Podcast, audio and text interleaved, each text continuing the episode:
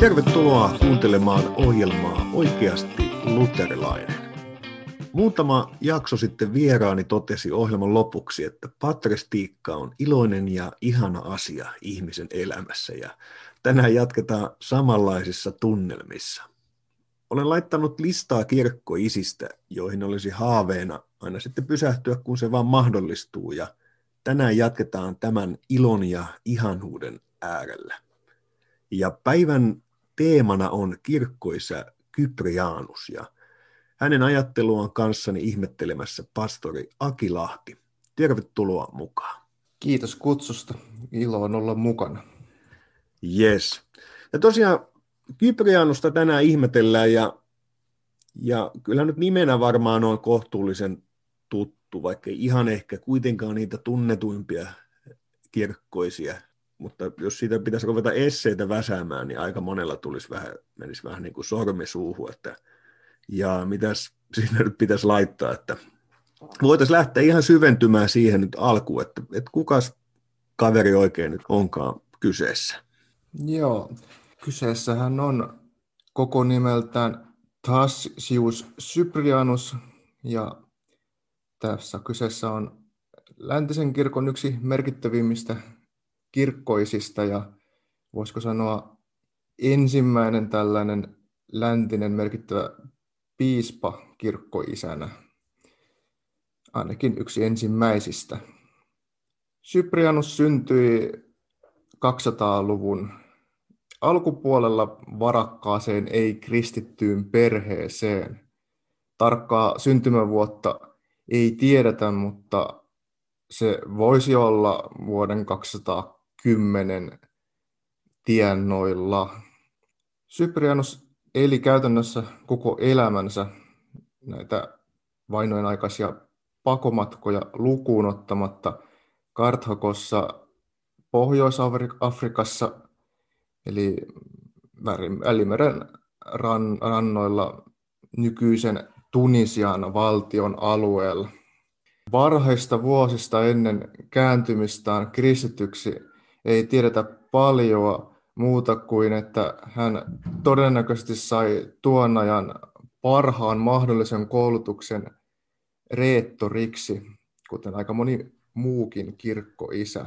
Sieltä se reettorikoulutus taas pompsahti esiin, että se on kyllä tosiaan tässäkin sarjassa sen puitteissa aika monta kertaa tullut kirkkoisien kohdalla vastaan, että sieltä reettorin koulutus löytyy taustalta. Kyllä se näin näyttää, menevän. Ja Cyprianus mahdollisesti tästä nyt ei olla varmoja, mutta todennäköisesti toimi puhetaidon opettajana sitten niin reettorina ennen kääntymistään kriisityksi.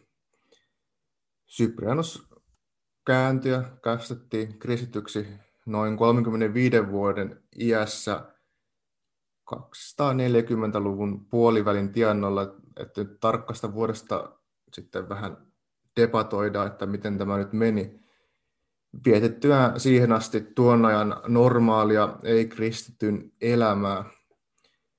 Sitten tähän kääntymyksensä myöhemmin itse kertoo syyksi, että hän inhosi tuon ajan sivetöntä ja turmeltunutta elämäntapaa, joka vaikutti sekä yhteiskuntaa että sen kansalaisten omaan elämänvaellukseen. Kääntymyksestään Cyprianus kirjoitti muutama kuukausi sen jälkeen ystävälleen seuraavalla tavalla. Kun minä vielä vaelsin synkän yön pimeydessä, tapasin pitää äärimmäisen vaikeana ja vaativana tehdä, mitä Jumalan armo minulta vaati. Pidin kiinni niistä aikaisemman elämäni lukemattomien virheiden luomista siteistä, joista en uskonut millään pääseväni, joten olin pakotettu hyväksymään pahellisuuteni ja synteihin lankeemukseni. Mutta tämän jälkeen uuden syntymisen veden kautta aikaisemman elämäni tahrat pestiin pois ja taivaassa tuleva valo, puhdas ja kirkas, vuodatettiin minun sovitettuun sydämeeni toinen syntymäni teki minusta uuden ihmisen. Eli aika kaunista tässä puhutaan pyhästä kasteesta. Eikö Näinhän niin? minäkin sen tulkitsen. Eli Cyprianushan katsoo selkeästi uudesti syntyneensä kasteessa uuteen elämään ja uudessa elämässä sitten elävänsä tai uutta ja, elämää. Joo, ja samalla voi nostaa, että ilmeisesti, jos voisi niin tiivistää tätä, niin onko niin, että kristillisen kirkon hyveellinen elämä, moraalinen elämä, joka, joka kunnioitti ihmistä toimimalla tietysti niin kuin hyveellisesti tie, niin kuin tietyissä asioissa, toisaalta pidättäytymällä tietyistä asioista, ja mitä, mikä vaikutti paheellisena huonona, niin se vetosi Kyprianukseen. Kyllä, juuri näin. Ja tästä sitten seuraa myöskin se, että Sybrianus ajattelee, että kristillisen elämän tulee olla varsin hyvää ja hyveellistä, koska on kasteessa syntynyt uuteen elämään Kristuksessa. Eli voisi sanoa, että kristityn uuden elämän vaatimus, voisi sanoa myöskin aikamoinen painotuskin, etenkin vainojen pyörteessä, pompsahtaa monesti esiin Syprianuksen kirjoituksissa. Aika usein siinä on mukana se, että koska olet kastettu tai uudessa syntynyt tai valaistunut tai pyhitetty, mutta aika usein sitten myöskin vaan, että kehotetaan rajustikin uuteen elämään tai tähän kristilliseen elämään ja tunnustukseen. Pian kastassa jälkeen Hyprinus vihittiin diakoniksi ja sitten vuonna 247 presbyteeriksi tai papiksi. Ja sitten jo vuonna 248, eli varsin pian, Cyprianus vihittiin piispaksi, vaikka monet sitä vastustikin. Lyhyen piispankautensa ja samalla loppuelämänsä aikana marttyyrinähän Cyprianus sitten kuoli, joutui Cyprianus kohtaamaan kaksi rajua kristittyjen vainoa, voisi sanoa, että keisarillista vainoa. Ensi vuonna 250 keisari Decius aikaan sai vainon, varsin ankaran vainon niillä seuduin, ja sitten vuosina 257-258 keisari Valerianuksen aikaansaama vaino. Tuosta tekee mieli kysyä, että onko tieto, että miksi hänen piispaksi vihkimistään sitten osa jengistä vastusti? Tiedetäänkö niitä teemoja, mitä siihen liittyy? Jotenkin tuntuisi, että ei olisi kauhean hedelmällinen tilanne alkaa piispaksi, jos olisi niin valtava vastustus siellä osittain, mutta että, onko, mihin ne kysymykset liittyvät? Onko meillä tietoa? Tähän en ole ihan hirveän tarkkaan perehtynyt, mutta se mitä, mitä tuossa Syprianosta sekä lukiessa että vähän tutkimusta lukiessa tuli vastaan, niin ilmeisesti se on liittynyt siihen, että voiko tällainen piispa sitten olla, tai tulla piispaksi tällainen mies, joka on ihan vastikään sitten kääntynyt kristityksi. Että tähän se varmaan ainakin liittyy. Mitä muuta siinä on, en osaa sanoa, sanoa niin hyvin tähän. Eli tunnistettiin, että on niin lahjakas kaveri, mutta että toisten mielestä oli niin kääntymyksestä liian vähän aikaa, niin kuin Paavalin sanan mukaan, että älkää, älköön olko äsken kääntynyt. Varma, varmaankin tätä on mukana ainakin se, että onko sitten kellään tarkkaa tietoa, mitä kaikkea siinä oli, niin en, en, en ihan varma ole, mutta, mutta ylipäätänsä siinä on ollut mukana aika, aikakomoinen vastustus, että Cyprianus olisi tullut piispaksi ja vihittiin hän sitten piispaksi. Joo. Tämä Kyprianus liittyy nyt erityisesti, jos sitä ruvetaan sitä esseitä hahmottelemaan sinne Kyprianuksesta, mitä teemaa, niin tietysti tämä kirkko, kirkkokysymys ja eklesiologia eri tavoin tulee esiin. Ja, ja Kyprianuksiahan on, on liitetty tämmöinen, niin kuin hän on tämmöisen juridis-eklesiologisen käsitteisten luoja. Mä että ah, miten kaunis sana ja mairitteleva kirkon paimenelle. Että, että ei ole Kyprianus kirkon juridis-eklesiologisen käsitteistön uran uurtaja. Mutta mut, mut tärkeitähän nämä on. Ja, mut ehkä ennen kuin sukelletaan näihin kirkkokysymykseen laajemmin ja, ja mikä siinä on olennaista Kyprianuksessa, niin mun tekee mieli tarttua tuohon sanaan, mitä, mitä sanoit, että, että on voimakas tämmöinen niin uuden elämän painotus Kyprianuksen teksteissä. Ja nyt tämä, mitä sanon, niin sanotaan niin kuin nöyrin mielin kyselevänä, mutta jos minulta kysyttäisiin, että olisi lähetyshippakuntaan tulossa pappiskandidaatti ja sitten otettaisiin vähän selvää, että mitä he julistaa. Ja mulla on nyt vaikka nämä Kyprianuksen suomeksi käännetyt kirjeet, niin kyllä mun kysymys olisi, että jaa, että varmaan on juridis eklesiologiset nyanssit kohillaan, mutta onkohan kaveri vähän legalisti?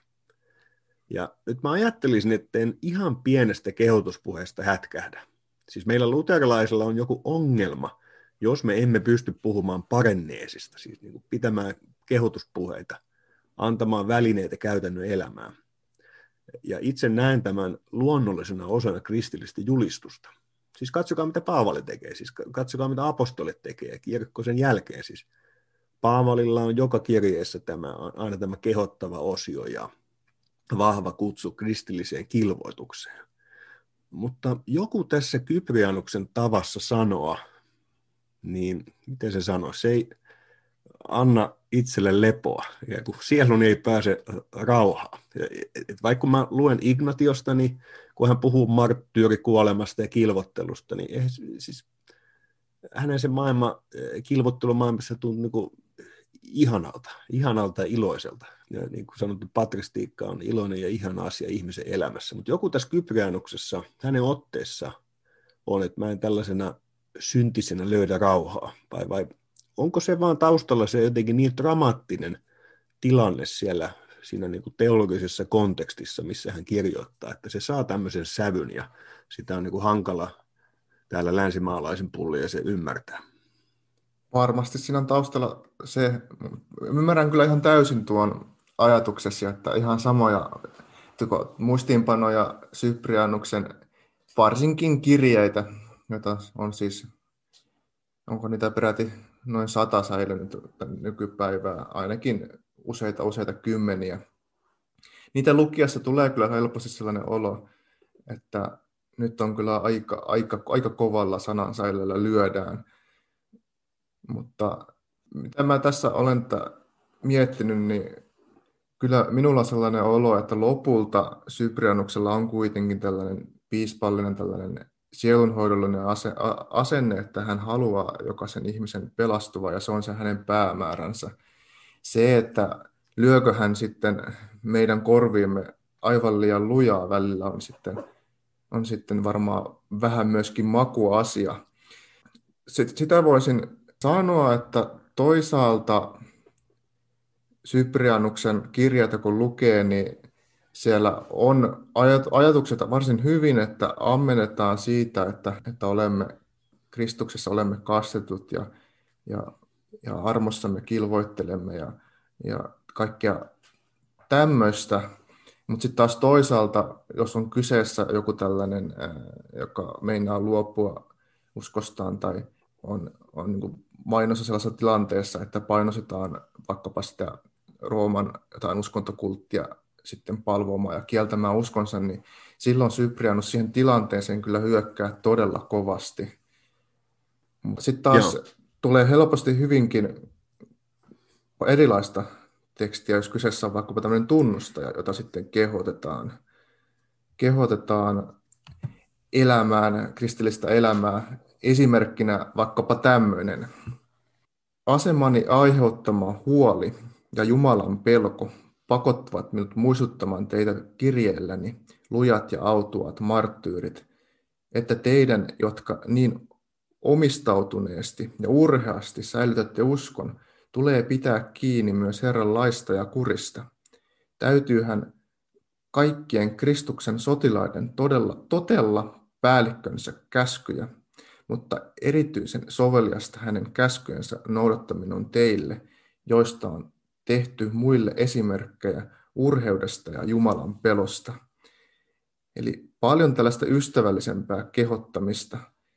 Ja sitten toinen, mikä on tullut mieleen tämän kontekstin, että on, halutaan estää kieltämästä uskoansa, on se, että, että näissä kirjeissä Cyprianus ei aina hae mitään tällaista dogmaattisesti jäsenneltyä ratkaisua, mikä olisi aina miellyttäisi meidän silmäämme, vaan enemmänkin se on juuri siihen tilanteeseen, minkä hän katsoo parhaaksi. Onko hän sitten lyönyt välillä liian lujaa, niin voi olla, mutta sitten jos on kyse enemmän tällaisesta opetuksellisemmasta otteesta, vaikkapa jos hän selittää isä meidän rukousta tai jotain muuta vastaavaa, niin silloin se tulee mun mielestä paremmin se, että, että ekaksi otetaan se, että mi, mi, millä perustella me voimme kilvoitella, millä perusteella me voimme tunnustaa.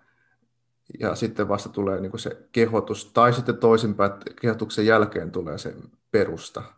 Mutta sitten näissä kirjeissä on välillä niin kuin, suunnilleen koko kirja sitä, että, että tulee todella isolla sanan säilällä. Mm.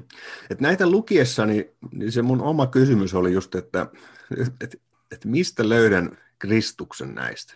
Ja ehkä se on mun tämmöinen sisäinen körttiläinen, joka etsii armon pilkahdusta mattojen alta ja tupien pimeistä kolmesta yrittää löytää sielunsa levoja. Kun, lukee näitä kirjeitä, niin se vaikuttaa aika niin kuin, tiukalta kamalta, mutta ehkä siinä on juuri tämä, että, että se konteksti, jos se hukkuu, niin voi saada väärän käsityksen. Sitten koska toisaalta siellä, että, että mikä on se teologiassa ytimenä, niin mä haluaisin ajatella, että se, ne tietyt semmoiset pilkahdukset, mitä siellä näkyy, niin todellisuudessa kuvaa sitä kuvaa paremmin, mitä hän esimerkiksi seurakunnassa julistaa. Koska esimerkiksi sitten, jos lukee vaikka nyt parisenkymmentä kirjettä siitä, jotka aika semmoista niin kuin napakkaa kamaa, mutta sitten onkin yhdessä, missä hän, hän lausuu kauniisti, on, on kirje Demetrianukselle lopusta. Sieltä löytyykin tämmöinen, tämmöinen kuvaus, hän sanoo näin. Älköön kukaan syntiensä tai ikävuosiensa tähden epäröikö tulla saamaan pelastusta. Niin kauan kuin ihminen on vielä tässä maailmassa, mikään katumus ei ole liian myöhäinen. Pääsy Jumalan armoon on avoinna, ja sinne käyvät helposti sisään ne, jotka etsivät totuutta ja huomaavat sen. Jos sinä vaikka kuolemasi hetkellä ajallisen elämäsi lopussa pyydät syntejäsi anteeksi ja uskossa tunnustaen huudat avuksesi Jumalaa, joka on yksi ja todellinen, niin synnit annetaan anteeksi sille, joka ne tunnustaa, ja uskova saa pelastavan armon Jumalan hyvyydestä, ja kuoleman hetkellä hän siirtyy kuolemattomuuteen.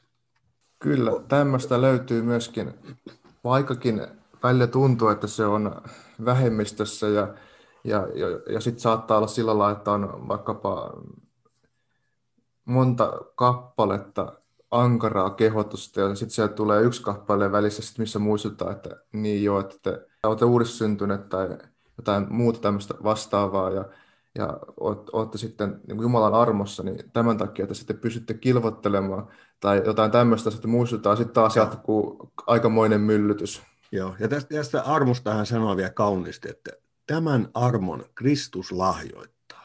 Tämän armollisen palveluksensa hän tekee kukistamalla ristin voitolla kuoleman, lunastamalla verensä hinnalla uskovan, sovittamalla ihmisen isän Jumalan kanssa ja tekemällä kuolevaisen eläväksi taivaallisella uudesti syntymisellä. Niin Tämä aika niin kuin maisemalta tuntua ja paljon tutummalta. Ja vielä kun muistaa sen, että tämä uudissyntyminen on, en nyt uskalla sanoa, että onko se aina, mutta ainakin tolle, mitä, mitä on itse perillä, niin sanoisin, että lähes aina se uudissyntyminen viittaa nimenomaan siihen, että on kastessa uudissynnyt uuteen elämään, ja tässä on niin kuin se perusta sille kaikelle.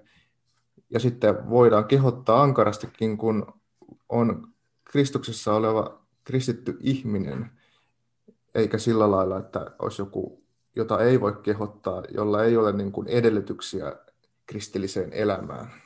Hmm.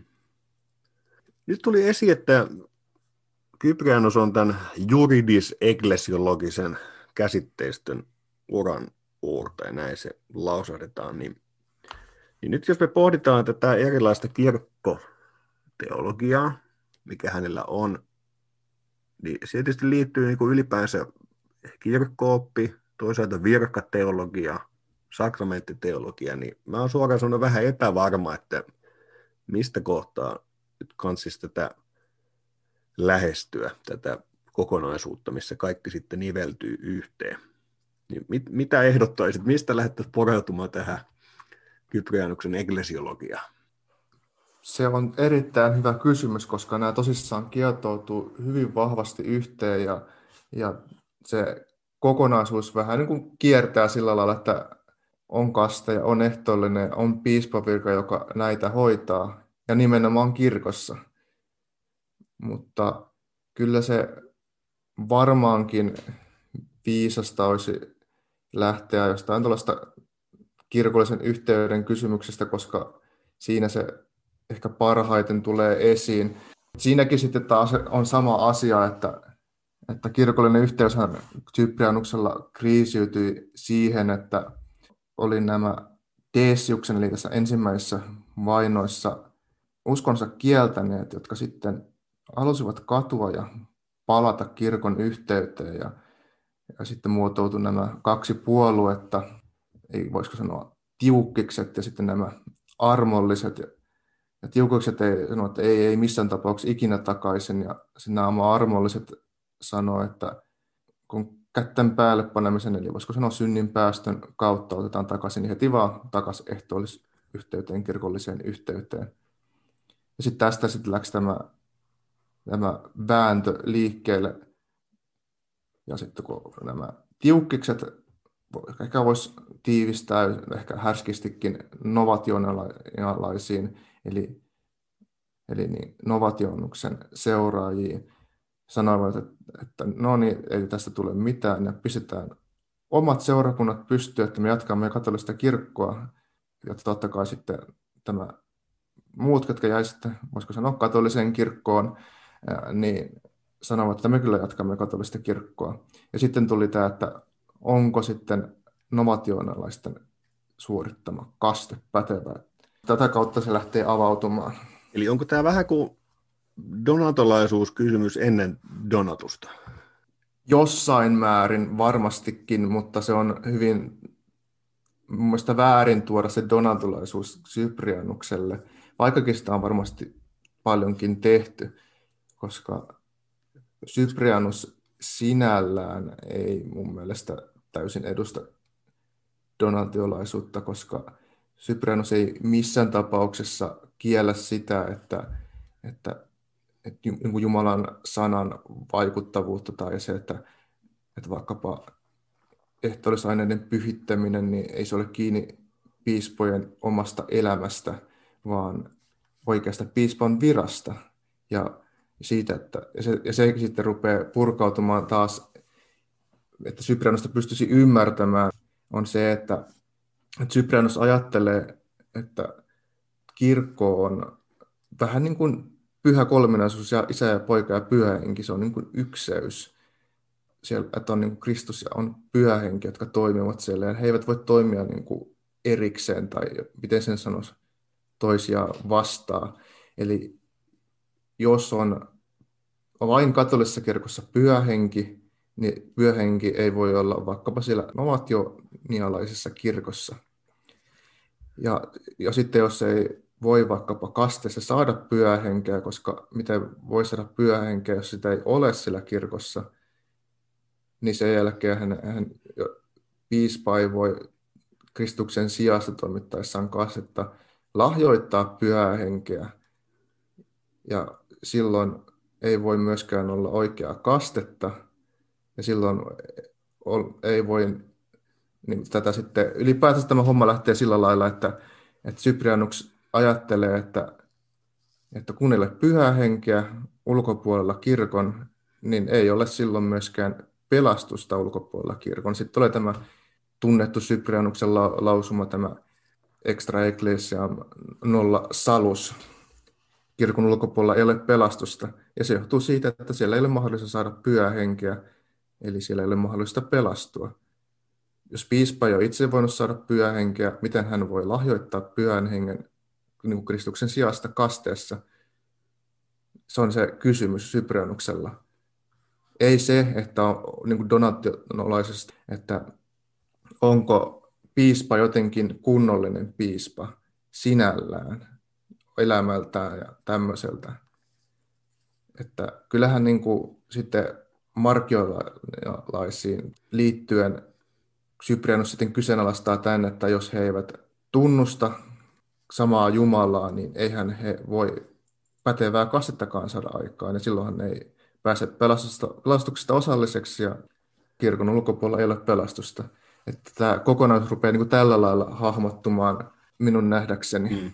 tässä vaiheessa voi esittää pahoittelut sinne kotiin päätelaitteiden äärelle, että minulla on edelleen se donatolaisuusjakso tekemättä.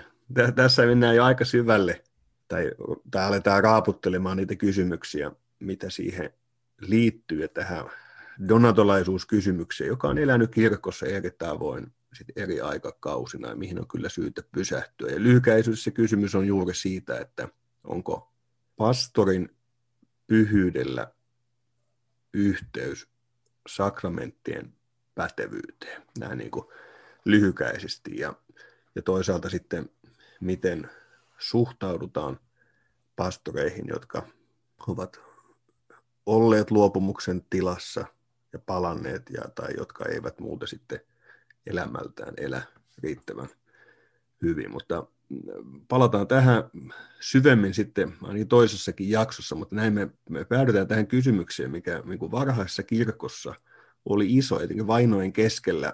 Tämä ei ollut mitenkään kauhean niin kuin vieras kysymys, vaan oli, oli tuli niin kuin, no voi sanoa, että säännöllisesti eri tavoin sitten vastaa. Joudutte aidosti miettimään ja monia kysymyksiä. Ja tämä Kyprianuksen liittyminen tähän, tähän on tosiaan ennen tätä niin kuin sitten syvempää donatolaiskiistaa ollut. Mutta se on jotenkin ymmärtääkseni vähän erikoinen ase, asetelma, siis että koska myöhemmin, eikö molemmat vetoaa Kyprianukseen? Siis, do, siis donatolaiset siihen, että, että sakramentin pätevyys riippuisi sen toimittajasta, ja, ja nyt tätähän sinä korjasit, ajattelit, että, että he on, on niin väärin ymmärtäneet se, että se on niin erityyppinen kysymys Kyprianuksella. Kun taas sitten donatolaisia vastaan näin niin katoliset vetos siihen, että Kyprianuksen mielestä skisma on aina väärin. Ja kun siinäkin on taas tietysti omat, omat ongelmansa, ja sitäkin täytyy syventää. Niin kuin vaikka pohdittiin Gerhard-jaksossa luterilaisuutta autuaana skismana – ja niin nähdään, että hyvin eri tilanteissa kirkon historiassa me joudutaan näiden niin kuin, isojen teologisten käsitteiden parissa askaroimaan, ei siksi, että on vaan kiva pohdiskella teologisia käsitteistä, vaan siksi, että ne niin kuin hyvin konkreettisesti liittyy siihen, että miten kirkko elää elämäänsä ja mikä on oikein, missä on se Jumalan palvelus, missä on Jumalan armo meitä varten tarjolla ja miten tulisi toimeen. Että se ei ole joku tämmöinen kuin teoreettisen maailman niin kuin filosofisen sfäärin kysymys, vaan, vaan se yhdistyy jatkuvasti siihen, niin kuin Kyprianuksellakin, että missä on se kirkko, missä on niin kuin Jumalan asettama virka, missä tämä Jumalan sana, missä on ne sakramentit, joissa Jumala varmasti toimii ja, ja me voimme luottaa Jumalan armoon niissä. Että nähdään, nähdäkseni se kysymys on, miksi se on niin kuoleman vakava kysymys jatkuvasti.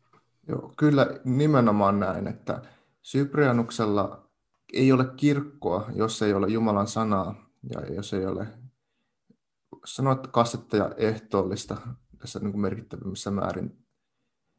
Eli pitää olla piispa, joka toimittaa Kristuksen sijasta kastetta ja ehtoollista ja sitten tietysti Jumalan sana saarna. Ja missä on piispa? Kirkossa. Eli ei ole pelastusta kirkon ulkopuolella, koska kirkossa piispa toimittaa kasetteja ehtoollista ja saarnaa Jumalan sanaa. Näin se menee sypiranuksella, ja tämän ympärillä kietoutuu kaikki. Ja sitten just niin kuin sanoin, pyhähenki, jos ei sitä ole kuin yhdessä paikassa, niin ei sitä silloin ole muualla.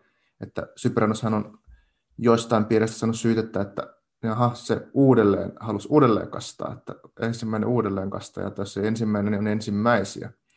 Mutta eihän Cyprianus todellakaan mikään uudelleenkastaja ole. Hän ajattelee, että hän kastaa ensimmäistä kertaa oikealla kristillisellä kasteella, jossa tulee, tullaan kirkon jäseneksi, uudessa synnytään pelastuksen osalliseksi, saadaan synnit anteeksi. Eli se on niin kuin, tämä on se kysymys Cyprianuksella näissä, että oli sitten kyse harhaoppisiin tai sitten tällaisiin skismaattisiin kristittyihin nähden on se, että voivatko he olla pelastuksesta osallisia ja voiko heidän kauttaan tulla ennen kaikkea pelastuksesta osalliseksi. Ja näihin kysymyksiin Cyprianus vastaa, että, että ei voi, koska ei heillä ole pyhähenkeä siinä kirkossa. Ja se, ja se pyhähenki on se ratkaiseva kysymys tässä. Ja tässä tulee, niin kuin aikaisemmin viittasitkin tuohon, siis kirkon ulkopuolella ei ole pelastusta. Kysymykseen se on hyvä ymmärtää juuri näiden Jumalan konkreettisten välineiden kautta, jotka sekä luovat että ilmaisevat seurakunnan. Että juuri se näin. Niin kuin lähtökohtaisesti niin kuin institutionaalinen kysymys. Ja myös tämä, että siis jolla ei ole kirkko äitinä, niin ei ole isää taivaassa. Niin, ja sekin pohjimmiltaan on, juuri yhteys näihin armon välineisiin, koska kirkkoäiti niistä huolehtii, niiden kautta me tulemme niistä osallisiksi. Joo, eli siis tämä liittyy siihen pyhän kolminaisuuteen sillä lailla, että, että jos on pyhän kolminaisuuden ykseys ja toimivat yhdessä, niin eihän silloin niin kuin voi tapahtua tämä, nämä pelastavat teot sanan sakramenttien kautta niin kuin kahdessa paikassa. Sehän olisi niin kuin yksilön hajottamista, vaan sen pitää tapahtua yhdessä paikassa, yhdessä kirkossa, vaikkakin useamman piispan toimittamana. Eli se on niin kuin se ykseys on sekä pyhän kolminaisuuden ykseyttä että, että kirkon ykseyttä, ja sitä ei saa hajottaa. Cyprianus sitä useamman kerran perustelee tällä Efelaskirjan tunnetulla kohdalla, missä on, on tämä, että on yksi usko, yksi kaste, yksi Herra ja niin edelleen. Joo, ehkä tuohon mainittuun kasteeseen liittyen tekee meille nostaa esiin vielä se, että eikö niin, että Kyprianus kehottaa kastamaan lapset viivytyksettä, koska kasteessa saadaan pyhä henki ja uudesti syntymisen armo. Ja sitten taas kasteen rippi ehtoollinen, ne jakavat Jumalan armoa, joka taas, niin kuin, muuttaa ihmisen sisintä olemusta. Ja tähän kokonaisuuteen liittyy voimakkaasti myös tämä niin kuin piispan viran merkitys. Ja se on oikeastaan aika niin kuin, mielenkiintoinen se kokonaisuus. Siis, siis se, että, että Kyprianus itse vetoo paljon kirjoituksia ja, ja myös niin, että häntä tulisi arvioida pyhien tekstien pohjalta. Ja sitten taas, miten se piispan virka korostuu sieltä, siis sillä tavalla niin kuin piispan virka tekstien tulkitsijana. Että hän sanoi jotenkin näin, että loppumaton heresioiden ja skismojen lähde on siinä, ettei totella piispaa. No tuo on kyllä mielenkiintoinen kysymys. Siis ensimmäisenä siihen, että Cyprianus ilman muuta kannattaa kastetta, lapsikastetta ja sitten tuo piispan virka.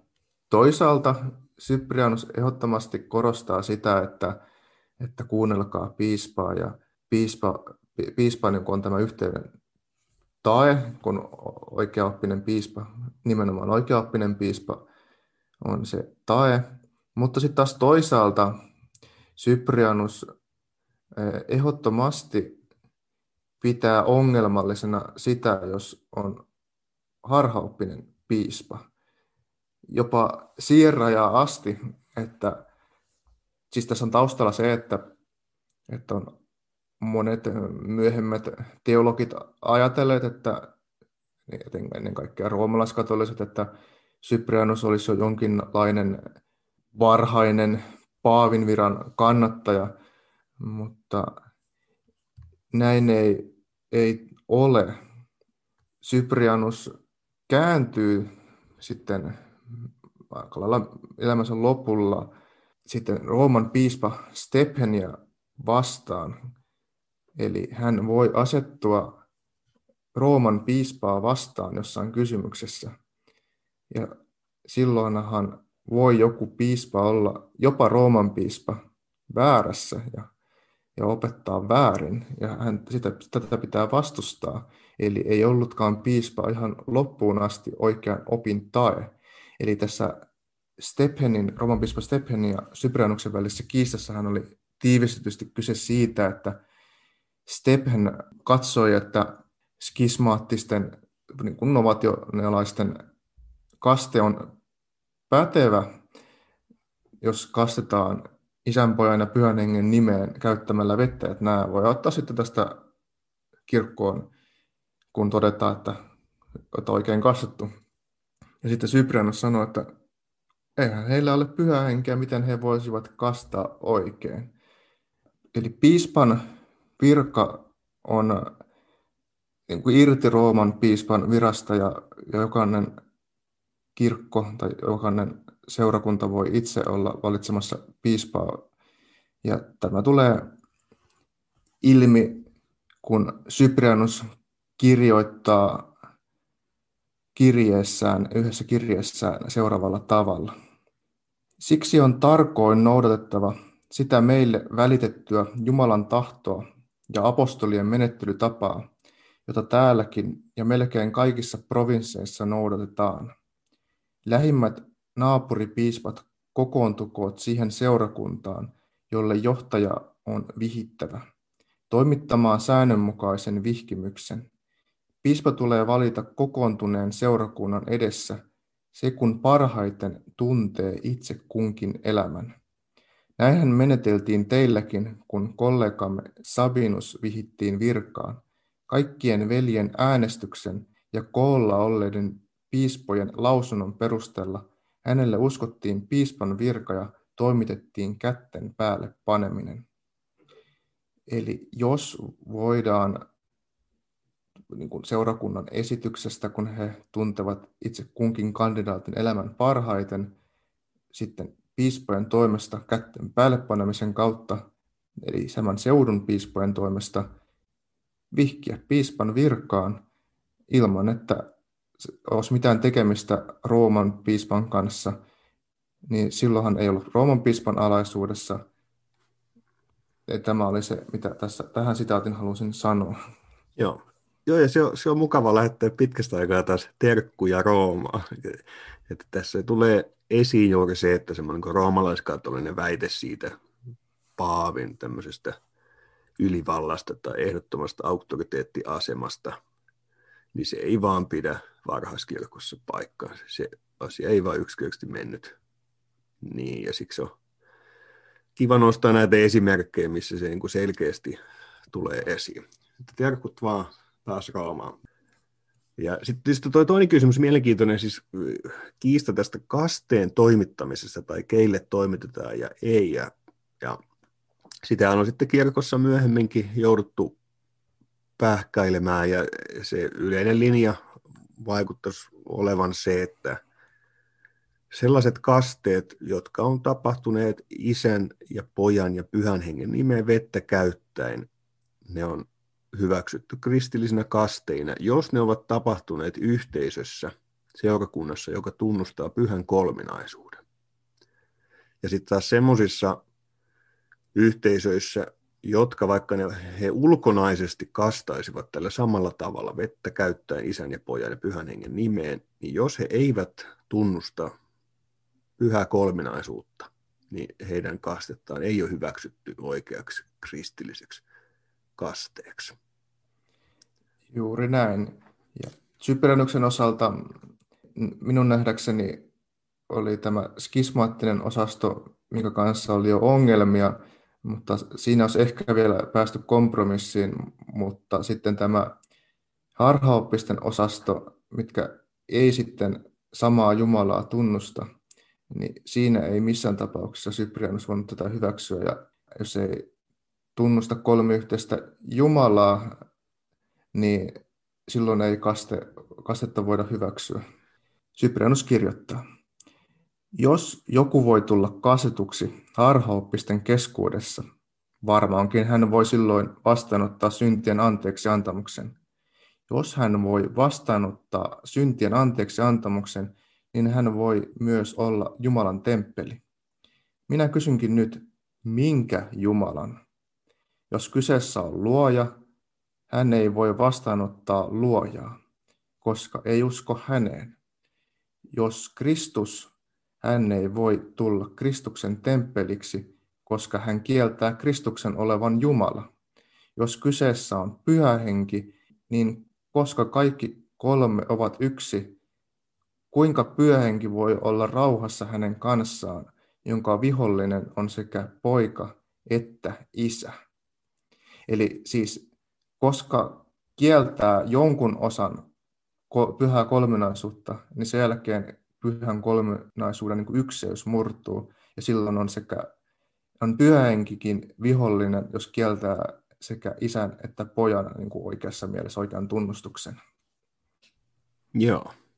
No onko jotain, mitä haluaisit Kyprianokseen liittyen vielä nostaa esiin? Tai onko tähän kirkko, pastorin virka, sakramentti teema joku, mitä haluaisit? Kasteesta puhuttiin aika paljon jo.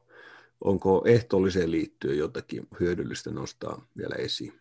Varmasti kovasti montakin asiaa, koska ehtoollinen on niin keskeisessä asemassa Syprianuksella, mutta ajatellen näitä nykyaikoja ja sitä, että varmaan kaikille on jollain tasolla, tai ainakin voisiko sanoa tällaiselle tunnustusluterilaisille selvää, että, että kristittyjen elintila kapenee ja nythän on tämä korona, suomalaisittain korona kulkutauti kulkemassa, niin tähän tilanteeseen Syprianuksella minusta on kyllä varsin hieno viesti.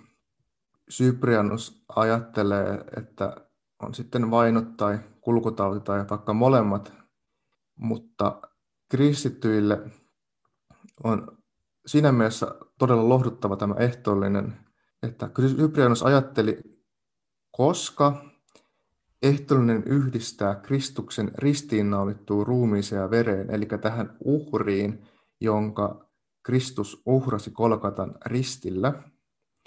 Se myös antaa Kristille voimaa kestää kärsimykset vainojen pyörteissä.